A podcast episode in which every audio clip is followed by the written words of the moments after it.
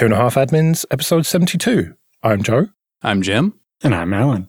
And here we are again. And before we get started, just a quick plug for BSDCan 2022. Yep, that'll be uh, June 1st to 4th. We're still somewhat hopeful that that can be in person, but the call for proposals closes January 19th. So get your uh, ideas in before that, and uh, they'll let you know by February which talks will be at the conference. Cool. Well, link in the show notes as usual. So the big news in our world on New Year's Day was that if you're running an Exchange server, you might have some problems. Yeah, once again, Microsoft decided that nobody will ever overflow an integer value. Why is it a signed integer? What what does Microsoft love about signed integers so much? They use them for everything and it always runs into the problems. It's like you're never going to have a negative number for what this thing was going to be. So why have anything other than a, an unsigned integer? And that would have been good until 2040 instead. Because signed, it was the default integer type when whoever was sloppily writing that code to begin with. I suppose. So it turns out that uh, if you have a Microsoft Exchange server, when mail comes in and gets queued, it then goes into the virus scanner. Except for the virus scanner would crash because it loaded its new definitions, which had a version number of 2201010001, you know, 2022, January 1st. But it turns out you can't convert that number into a long, which is a 32 bit integer, because it is just a little bit bigger than the maximum allowed value. A 32 bit signed integer has a maximum value of 2 billion, 147 million, blah, blah, blah. But 2201010001 happens to be 50 something million higher than that. And so is not a working number. And so the virus scanner would crash and all your email would get stuck in the queue waiting for the virus scanner to uncrash. And then it would just immediately crash again when the service gets restarted. So there's a couple of obvious callbacks here, both of them very much applicable to Microsoft. The first, of course, is Y2K. It's essentially the same problem. Uh, you had a date that was larger than anybody planned for when they were figuring out their hacky shortcut way of storing a date to begin with. And the other callback that I want to make is, you know, way back to the days of Windows 95 a lot of people didn't realize this because Windows 95 was so good at just crashing on its own. But if through some miracle you managed to keep a Windows 95 system running for, I believe it was 48 days, it was guaranteed to crash on the 48th day because there was a counter that would overflow when you had reached that many seconds of continuous operation of Windows 95. And as soon as it overflowed, you got to panic and the whole thing would just, uh, I don't think you even got a blue screen. I think it just died. But of course, you don't run into many people who actually witnessed that happen or knew that was why it happened when it did, because who could manage to keep a Windows 95 box up and running for 48 straight days? But you mentioned that, and I've seen the same thing happening five or so years ago with a major airplane manufacturer. The engine management system would overflow a counter it had that ticked once every 100 milliseconds, I think. And when it got to the number every 207 days, then it would just freak out and crash. And then there was another one where the same thing, but I think it was 10 milliseconds. So there's an FAA directive. If you have this model of major airliner, you must reboot it every 23 days because on the 24th day, kablooey while you're flying it. On the 23rd day of flying, my airplane gave to me. and of course, Microsoft's quick fix for this problem is here's a PowerShell script that will delete all of the old definition files so that we can basically install an older versioned one. And they versioned it as 211233 to represent January of 2022. They made it December 33rd of 2021. And it turns out that number is still small enough that it doesn't overflow the integer. Of course, this just all raises the question again of why are you trying to cram a date into a, a single integer anyway? There are so many perfectly valid data types to store dates into. I mean, you could be using a decimal data type, you could be using a string, you could be using, God forbid, the actual date data type. and see, I don't think there's a date data type, but um, even Linux uses an int to store the date. It just counts seconds since 1970. And that'll work fine until about 2038 when it'll overflow. Although almost all of our computers are 64 bit now. And so we have a big enough number. It's not an issue. But worse, they're using this for a version number.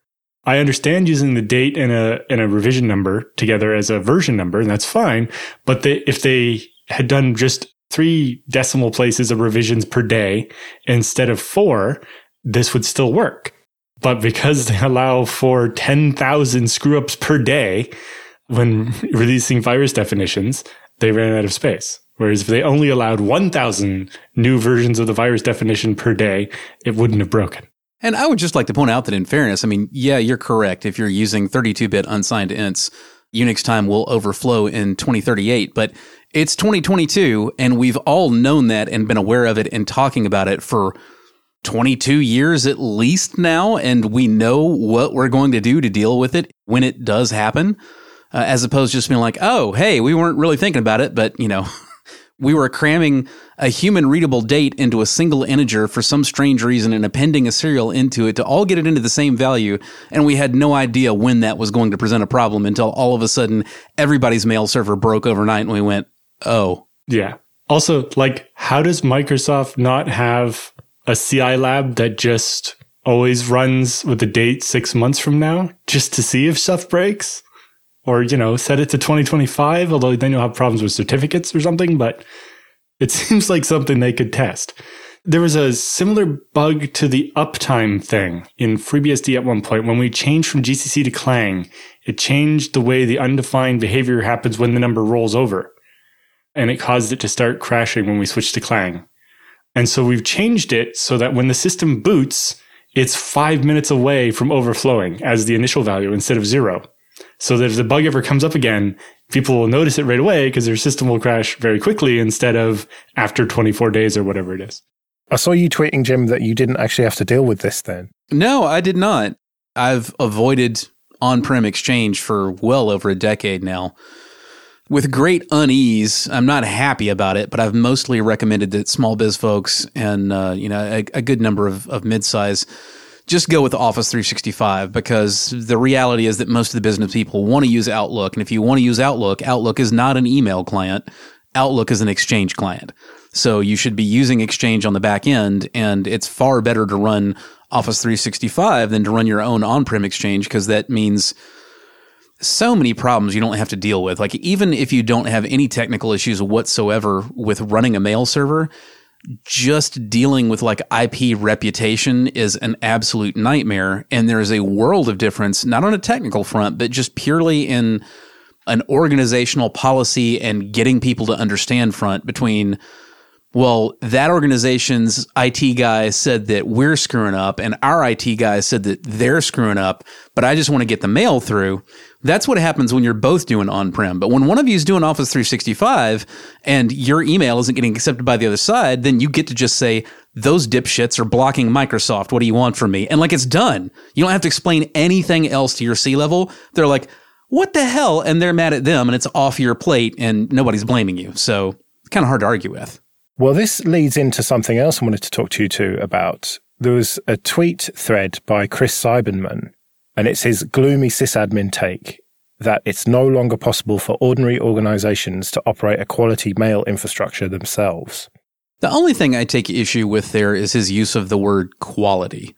His argument is that the vast majority of organizations and technical folks just they don't have the resources necessary to build a mail system as, and again, he uses the word high quality as Gmail or Office 365.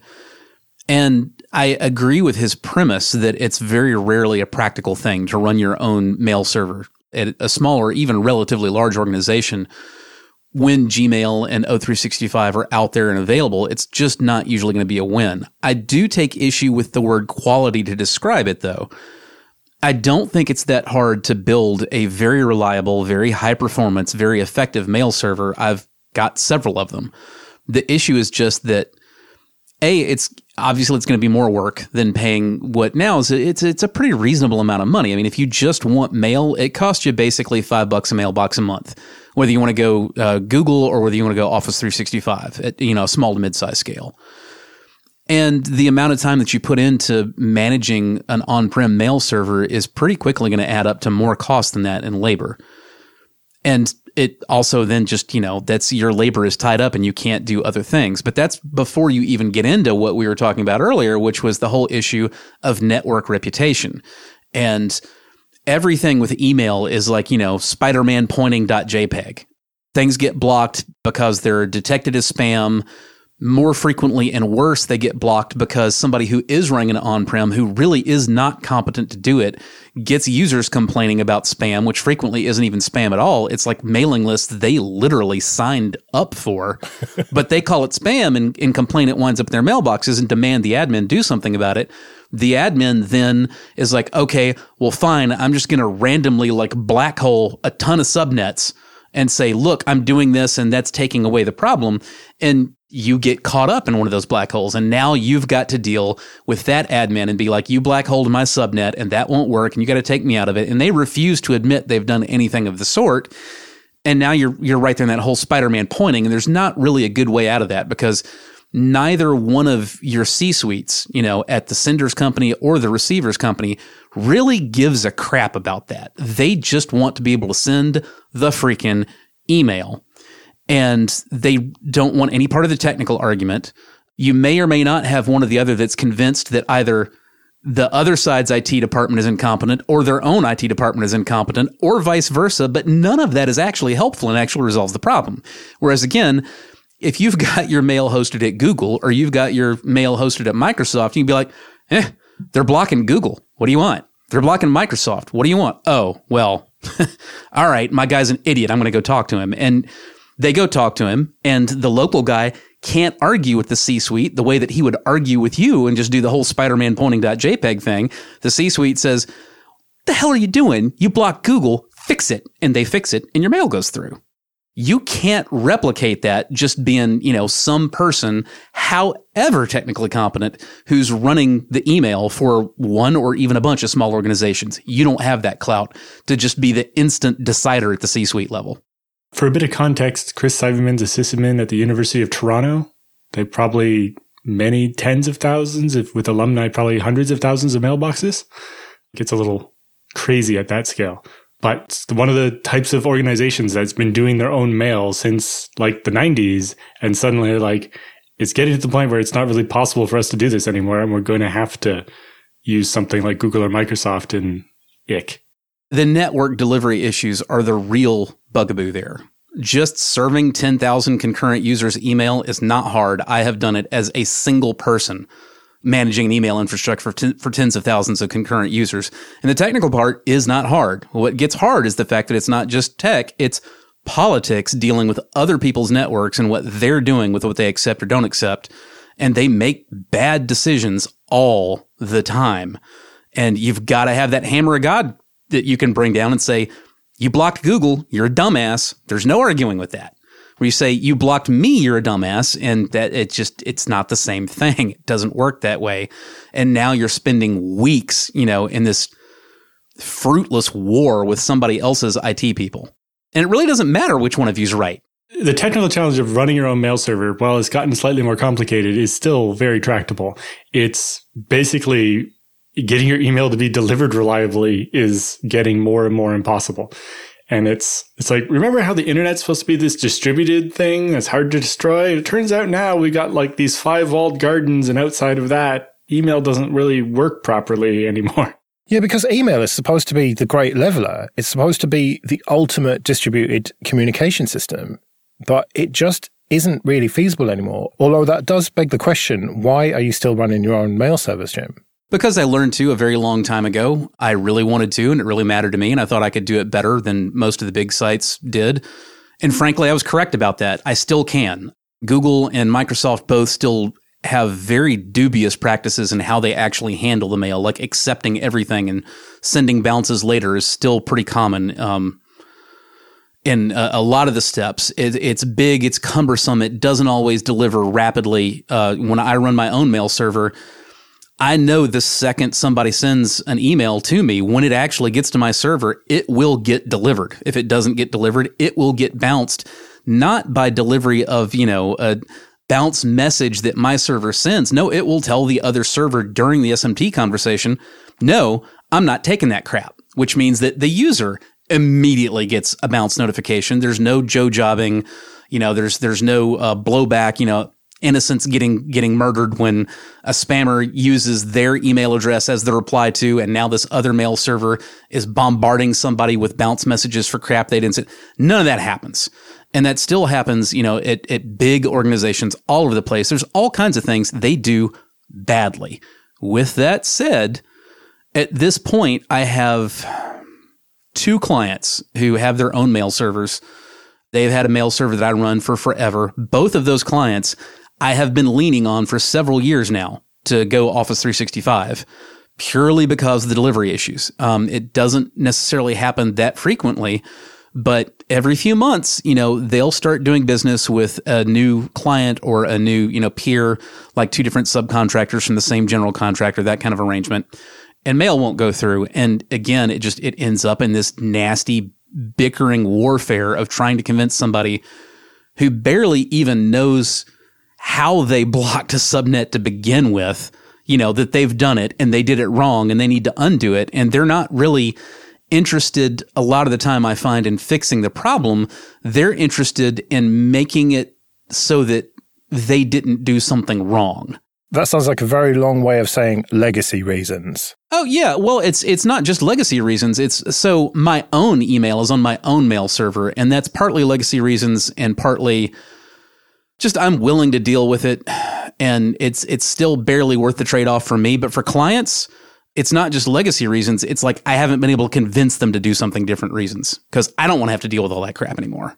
Yeah, for me, part of it is still about control and so on, and the rest of it is just momentum. Right? I've already set it up and it's working. I'm not going to get rid of it. But for making money, that domain's got to be one of what other Office 365 people can send mail to properly or get mail from properly anyway. And so that for us is again Office 365. What I find slightly concerning, especially with Google more than Microsoft, is Google in general isn't really in the business of providing email. Like they have their reasons for why they want to host your email. And for the bigger enterprise stuff, they, they do take some money now, but I don't feel that they quite have the same direct connection as like what an email host would have had in the 90s. When Google decides to start blocking some medium sized thing or a university from sending email to Gmail, there's no way as a customer of Google you can get Google to stop doing that. You don't really have a lever against Google. Even if you're the customer who's paying Google for hosting your email and they're blocking emails you want to get, you don't have a lever to move Google because they're Google. I don't like the concentration of the power because I, you know, I'd rather there be some big email hosting company that I outsource to would be fine with me. But using a company whose main goal isn't running my email means I don't have the levers to make them do reasonable things and stop some of these insane practices that Google has. Well, then then you use Office 365 and that's your lever again because you get to say dumbasses you're blocking Microsoft and even if you're Google, you have to respond to that. Sure, but in this case is how do I I don't have a very good lever against Microsoft when they're blocking something they shouldn't be blocking. Again, if it's Google, you do because dumbasses you're blocking Google. None of this is something I like. I'm not arguing this is a great state of affairs, but realistically, this is why, you know, I, I'm saying I agree with his premise that you can't really replicate the experience, just the quality of life of Google hosted or Microsoft hosted email it's just the quality part I disagree with. It's it's it's the fact that if you're not the 900 pound gorilla, your life is going to be a lot harder than if you were. And if your email is hosted at Microsoft or Google, when it comes to mail delivery, you're a 900 pound gorilla and you get treated that way. Yeah. So I, I think I agree with Jim that if we just took Chris's original post and changed the word quality for deliverability, then totally agree. Absolutely. And I would like to point out too that, you know, the issue here it all comes down to the fucking spammers. Everything worked fine until email spam got to be such an enormous issue that it constituted more than 99.5% of all SMTP traffic on the internet. I think it may have died down some since then, but the only reason it's died down some since then is just again with, you know, how hard everybody has gone on trying to block it, but the constant warfare of trying to block bullshit email versus delivering good email, that's why you have to be a 900 pound gorilla. What we need is a new messaging system built on blockchain. No. what we need are laws against spamming that are actually enforced and enforced vigorously. We've set up so many things and they all just end up being gormless and toothless and no agency has the appetite to actually do anything about them. I mean, even somebody like myself or Alan, there have been a couple of times that, you know, I've had somebody spam me and they pissed me off badly enough that, you know, I, I went after them. Uh, you know, when you get like this smaller spammer, it's like somebody, you know, spamming, like literally they're just sending unsolicited email, like, you know, from their Outlook or whatever. I had a guy do that a while back looking to sell me something. I don't even remember, some stupid crap. And he got real flippant with me when I told him, uh, you know, he's in violation of the CAN-SPAM Act because he hadn't given me an unsubscribe. And he got real flippant and said, Oh, well, I don't have to do that because I'm a human. It's not automated, so I don't have to. And I'm like, Here's the text of the CAN-SPAM Act you're liable for up to $15,000 per violation. You've sent me four of these now since I told you to stop. He's like, Do you want that meeting or not? So then I pulled his corporate registration in Delaware and discovered that it had gone unpaid for three or four years. So he had no corporate veil to pierce.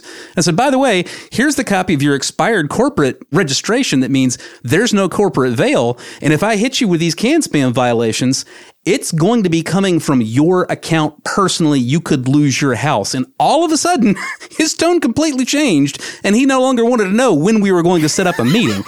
but the thing is, to make all that happen, th- this was me knowing everything about what email works, already knowing what the law was, being able to easily go find the law, interpret it, quote it chapter and verse be willing to go pay 15 bucks to pull the tax records for his corporate registration and understand corporate law to know what I mean all of this crap just to deal with this one asshole. And the reality is he wasn't even scared until like, you know, I, I pulled his registration and told him, you know, I looked into this and you got no corporate veil. Until then, he wasn't even nervous because the reality is, even with all that, it would have been very difficult for me to do anything. Because yes, he was absolutely in violation of the law, but I would have to have gotten an agency to actually enforce it. And they fucking don't. Okay, this episode is sponsored by Linode. Go to linode.com slash 25A to get started with $100 free credit. From their award winning support offered 24 7 365 to every level of user, to ease of use and setup, it's clear why developers have been trusting Linode for projects both big and small since 2003. Deploy your entire application stack with Linode's one click app marketplace, or build it all from scratch and manage everything yourself with supported centralized tools like Terraform. Linode offers great price to performance value for all compute instances, including GPUs, as well as block storage, Kubernetes, and more. Linode makes cloud computing fast, simple, and affordable, allowing you to focus on your projects, not your infrastructure. So go to linode.com slash 25A Create a free account with your Google or GitHub account or your email address, and you'll get $100 in credit. That's linode.com slash 25A. Let's do some free consulting then. But first of all, just a quick thank you to everyone who supports us with PayPal and Patreon. We really do appreciate that. You can go to 2.5admins.com slash support if you want to learn more about it. And remember, for $5 or more per month on Patreon, you can get an advert free RSS feed. And if you want to send in your questions for Jim and Alan or your feedback, show at 2.5admins.com. Another perk of being a patron is you get to skip the queue, which is what Mike has done. He says, You often talk about having the backup server be separate and pull backups from their live location. What is the best way to do this? Is there a tool you recommend? I can see how it could be done, especially with ZFS, by just catting a shell script into an SSH session with ports forwarded back to the backup host to do a syncoid or other ZFS send and receive. But I feel like that is somewhat fragile and wouldn't scale well. What would your recommendations be? Particularly for potentially small shops or businesses who don't have a ton of manpower or money to throw at the problem. Well, doesn't Syncoid just take care of this without having to cat shell scripts into an SSH session? Yeah, it absolutely does. It's as simple as on the backup server, you know, saying uh, Syncoid root at production pool slash dataset, pool slash dataset, and it, it goes off to the production machine and replicates the data, you know, back on into the, the backup. That's that's what a pull backup means. It's initiated by the backup server, and the only thing your production has to do is, you know, it has to have an SSH port available for the backup server to reach. That's it. It's just doing basically ZFS list and ZFS send on the production host, right? Yeah, on the production host. I think we're actually using uh, ZFS get with some arguments to get the list of them rather than list. But yeah, essentially it just boils down to it, it does that and it gets a list of all the snapshots, compares it with the local snapshots, figures out what's the most common, what's the most recent common, and what's the most recent on the source. And then it builds the replication commands from there, runs them through, gives you a nice progress bar if you're doing it interactive, adds, you know, compression along the wire if necessary, network buffering, all that, handles it all for you. But the syntax is every bit as simple as, you know, like a simple SCP would be. And do you have to have Syncoid running on both ends then? No, uh, Syncoid itself is not, there's no daemon. There's nothing that's constantly running. It's literally just a command that you run.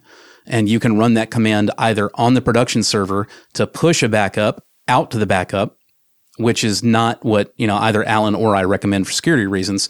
Or you can run Syncoid on the backup to pull the backups from prod, which is what Alan and I typically recommend, again, for security reasons because when you get compromised, your production is probably what's going to get compromised because you're doing all sorts of productiony stuff on it and it's big and noisy and out there and, you know, humans are touching it and doing god awful things to it. So that's going to be the thing that almost certainly gets owned.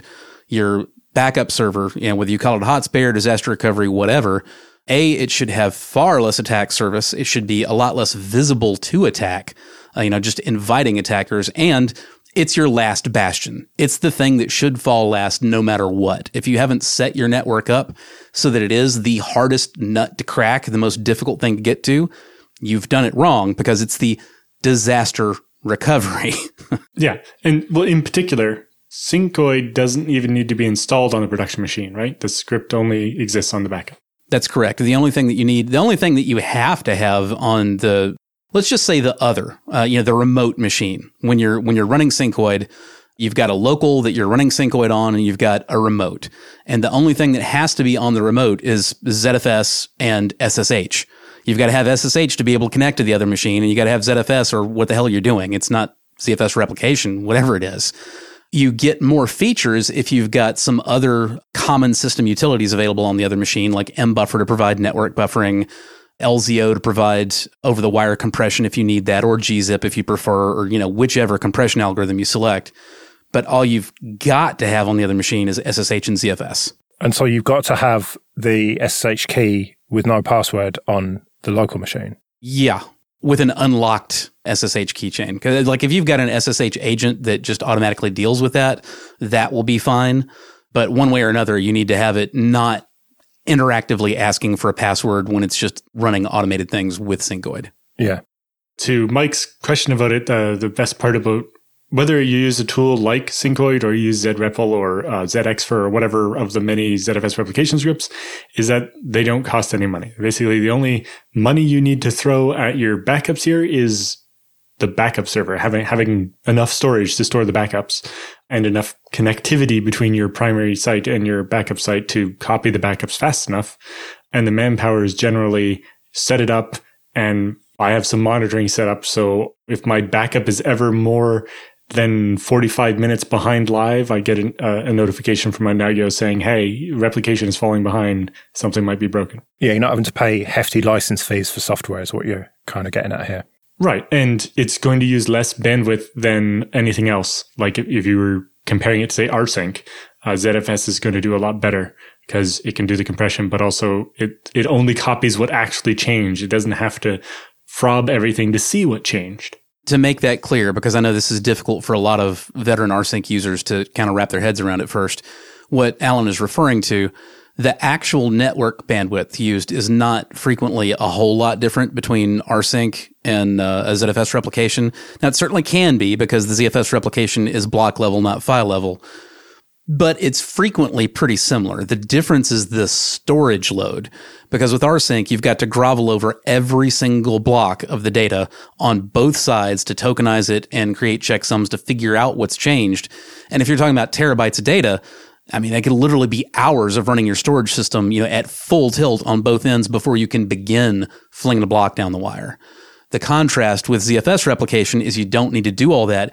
You already know what's changed on a block by block level, and you can just immediately start chucking blocks down the wire without burying your storage system on either end with just useless reads trying to figure out what's there and analyze it. Yeah, rsync basically has to stat every file and see if the date is different than the one on the other side. So it's statting on both sides. And then if a file is different, then it's breaks down to like, yeah, let's read every chunk, checksum it on both sides, find, oh, there's a difference, break it down. All right, send the delta. Nope, nope, nope. You're not ready to send the delta yet, Alan.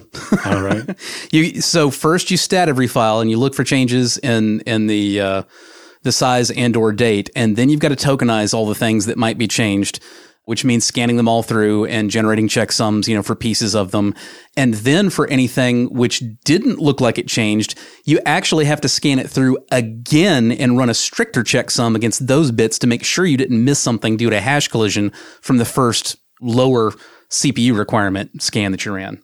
And in general, unless you're using in place in rsync, you're going to copy the entire file to a temporary file and stitch it back together with the changes, not overwrite it in place so that if rsync breaks halfway, you don't end up with a file that's neither the new or the old. Whereas ZFS is just, hey, every block that's changed since this transaction group number, got it. Boom, sending it over the wire at max wire speed. Well, hopefully that answers your question, Mike, and Happy New Year, everyone else. Did you really think we were going to start with anything other than ZFS in 2022? Boom! Setting the year up for success. But with that, we better get out of here then. Remember, show at 2.5admins.com if you want to send any questions and feedback. You can find me on Twitter at Joe Ressington. I'm at JRSSNet. And I'm at Allan Jude. We'll see you next week.